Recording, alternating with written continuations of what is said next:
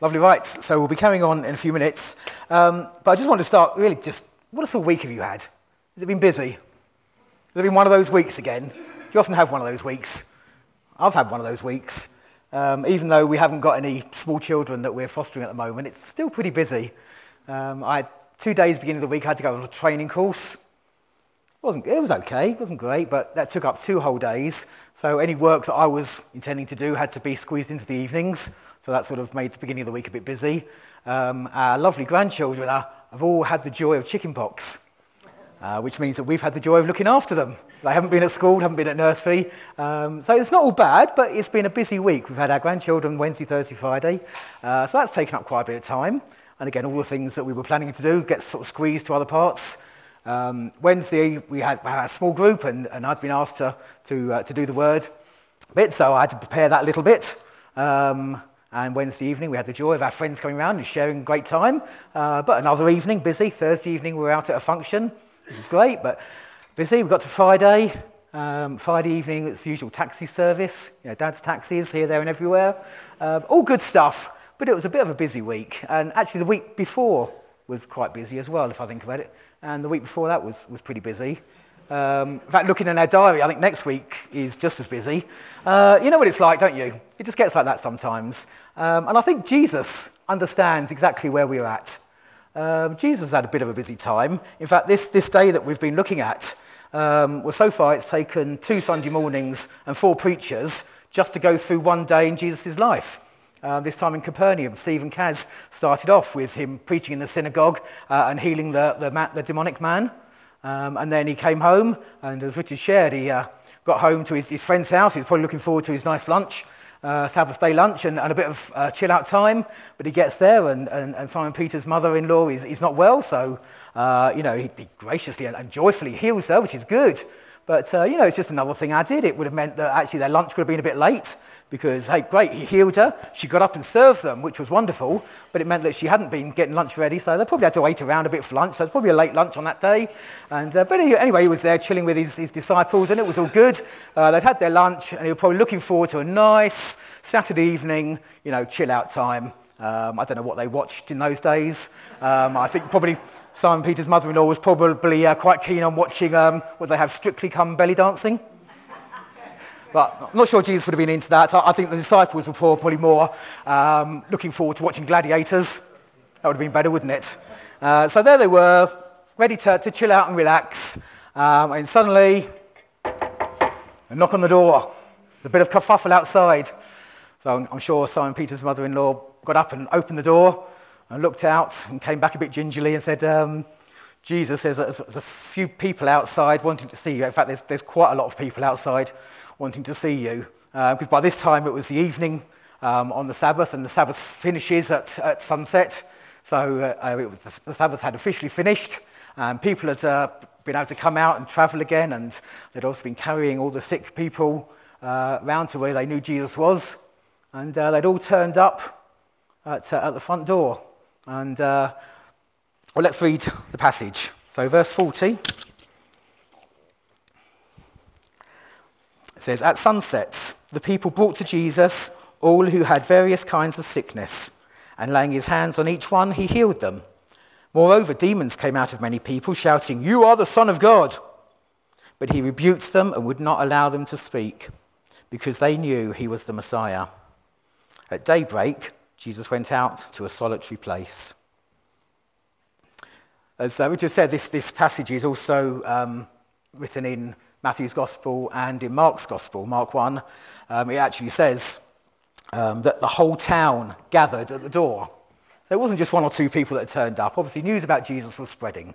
Um, he'd done that great healing and teaching in the morning. People were amazed. Uh, I'm sure many of the people that had turned up at the door had probably been there in the synagogue uh, earlier that day. Um, they told all the people they knew, word quickly spread around that Jesus, this amazing teacher and healer, uh, was staying at, at, this house in, in, the, in the town, and uh, the whole town was there. So it wasn't just a couple of people. Um, and to be honest, if that was me, I think I probably would have said uh, to, to Peter's mother in law, uh, just send them away. Tell them i have had a really busy day. Uh, tell them to come back next week. i am a bit tired. Uh, yeah, I'll, I'll see them sometime next week. But no, Jesus demonstrates his love his compassion, and his desire to share and explain some great kingdom principles. Um, so, you know, all had come. Again, it wasn't just um, you know, some, of the, some of his friends or some important people that had come. You know, if the whole town was there, that would have been everybody the rich, the poor, the educated, the uneducated, men, women, children. Um, all these people that, that knew that Jesus was in town and really wanted him to touch somebody they loved. So they brought all the sick. You know, they were probably carrying them, they were probably helping them along, uh, they were probably carrying some of them on beds or stretchers or mats, as we hear in other uh, healing experiences. Um, children would have been carried in the arms of parents, elderly relatives would have been helped along by their, their families.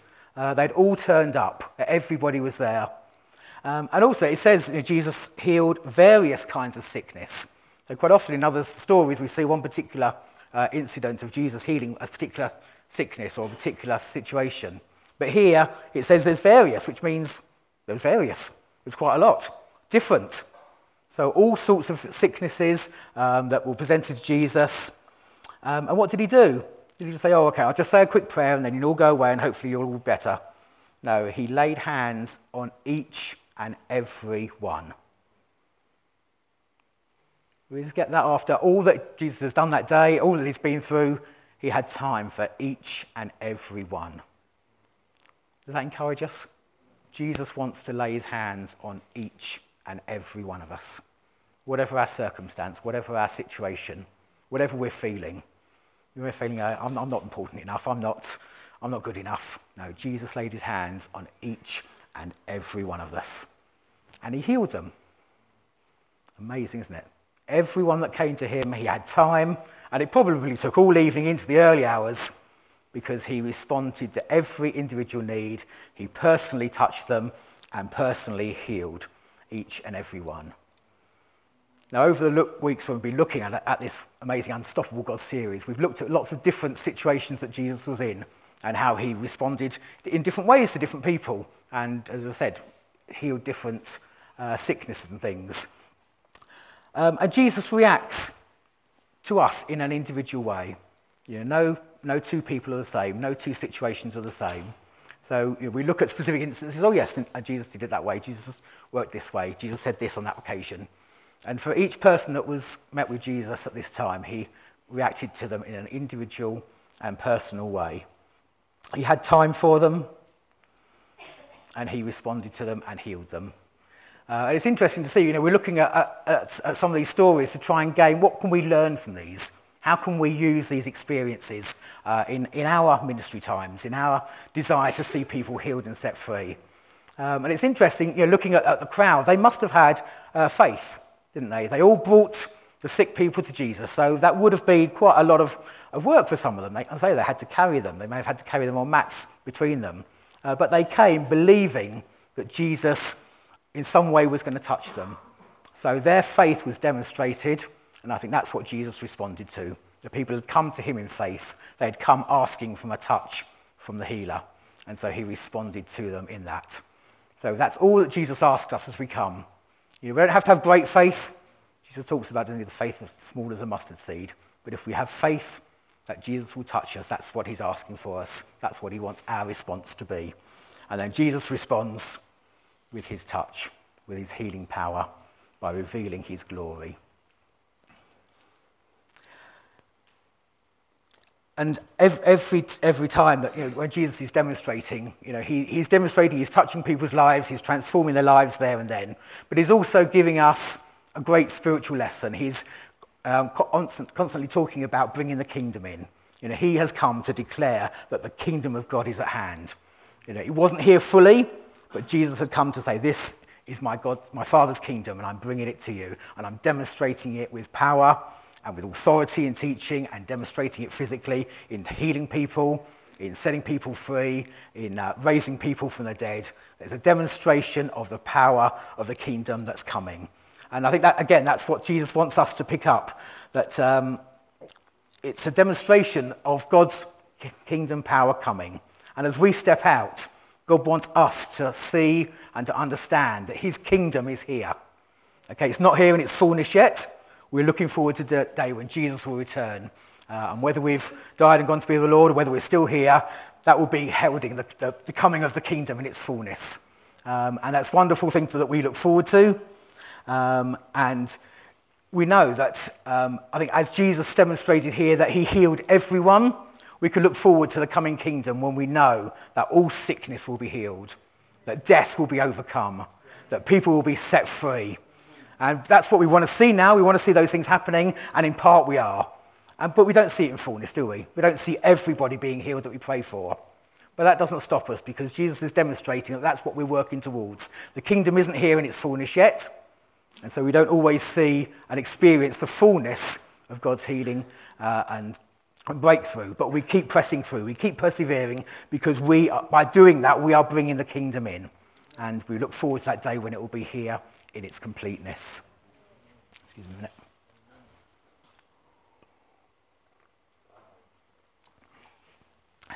Again, we have a, a little bit of um, some confrontation with demons as well. That seems to be coming up quite regularly, doesn't it? Um, and again, you know, we don't look for demons in everything, but it's a very real reality as Jesus uh, confronts sicknesses, confronts situations, that actually demons do manifest. Satan isn't happy with what Jesus is doing. Uh, and sometimes he tries to throw, even at Jesus, he's trying to throw things off, uh, trying to distract him, trying to, um, you know, turn people away by these, these manifestations. Uh, and we can, you know, we experience that today as well. We need to be aware. And it may come in different forms, different guises.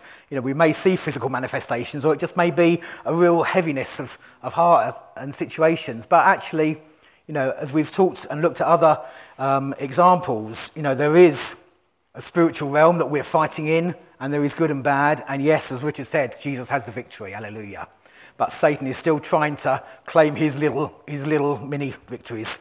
Um, so as Jesus confronted the sickness, they said, you know, moreover, demons came out and people were shouting, You are the Son of God. Uh, but it wasn't said in a nice way. I didn't do a really good demonic voice there. I don't, not, don't do that sort of thing. But, um, but, but these declarations, and sometimes we think, well, you know, the demons were, were declaring that Jesus is the Son of God, sometimes Jesus seems to get a bit upset and rebuke them and tell them to be quiet. Isn't it a good thing that they're declaring uh, truth? that he's the Son of God. But actually, these demons were declaring it uh, not in a truthful way, but out of fear. They were acknowledging who Jesus was, but it was with a real spirit of fear, and they were trying to uh, disrupt what was happening. Um, so Jesus rebuked them, and again, his authority and his power was direct and it was instant. They were silenced.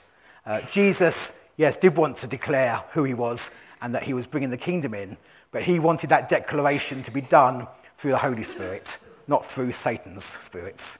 He wanted the declaration of his kingdom and of Jesus' authority and power uh, to come through the manifestations of, of his healing, through his teaching, through his word, through his power that was demonstrated, uh, that Jesus demonstrated through the Holy Spirit. Okay, and that's why we need to be certain that when we're, demonst- when we're declaring truth, it, we are declaring truth right, through the Spirit of God, not through other means. We don't need to listen to Satan and what he has to say.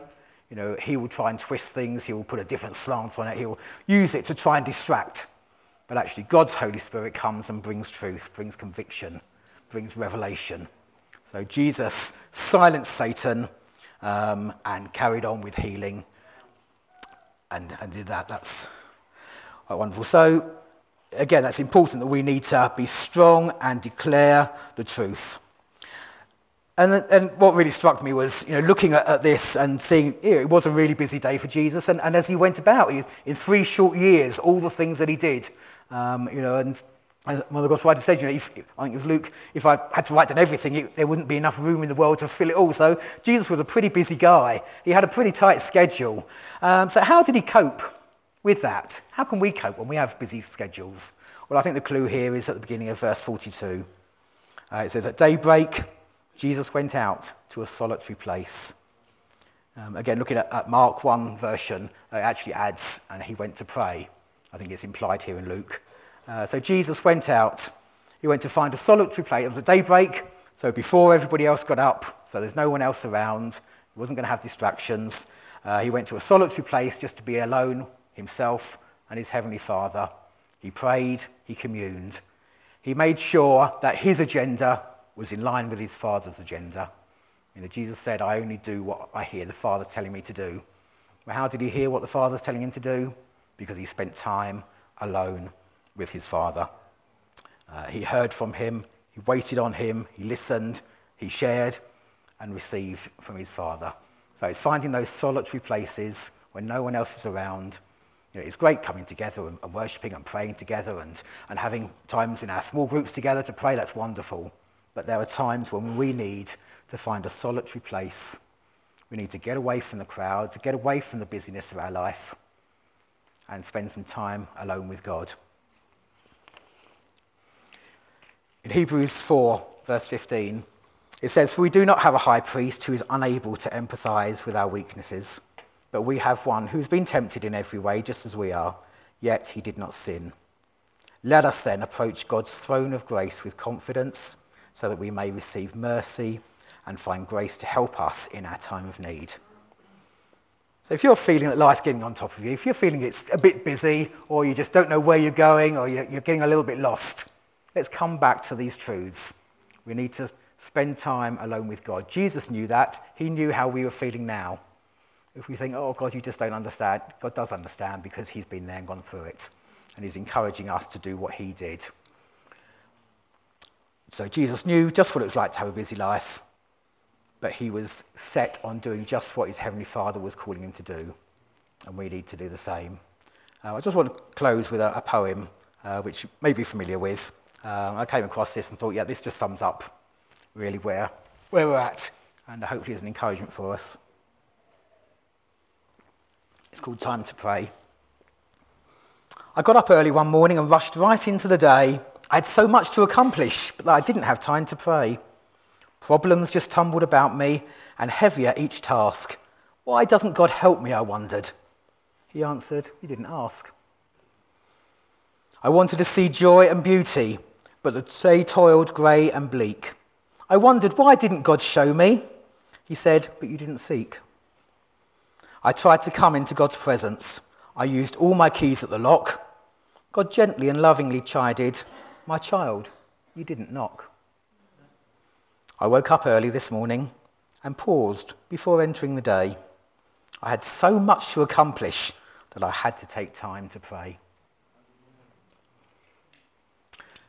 As we just invite the, the band back. It would be good, again, just to, to have some time, um, just, just initially, just to stand before God and make that commitment that we're going to set aside time to pray, set aside time to come and listen to Him.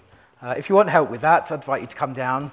Um, we just said uh, for people to come and respond to some of the words. We're here to pray with you, and as a church, we are supporting each other, and it's lovely to pray with you. Uh, but also just to encourage you to take time this week to get before God and pray. Amen.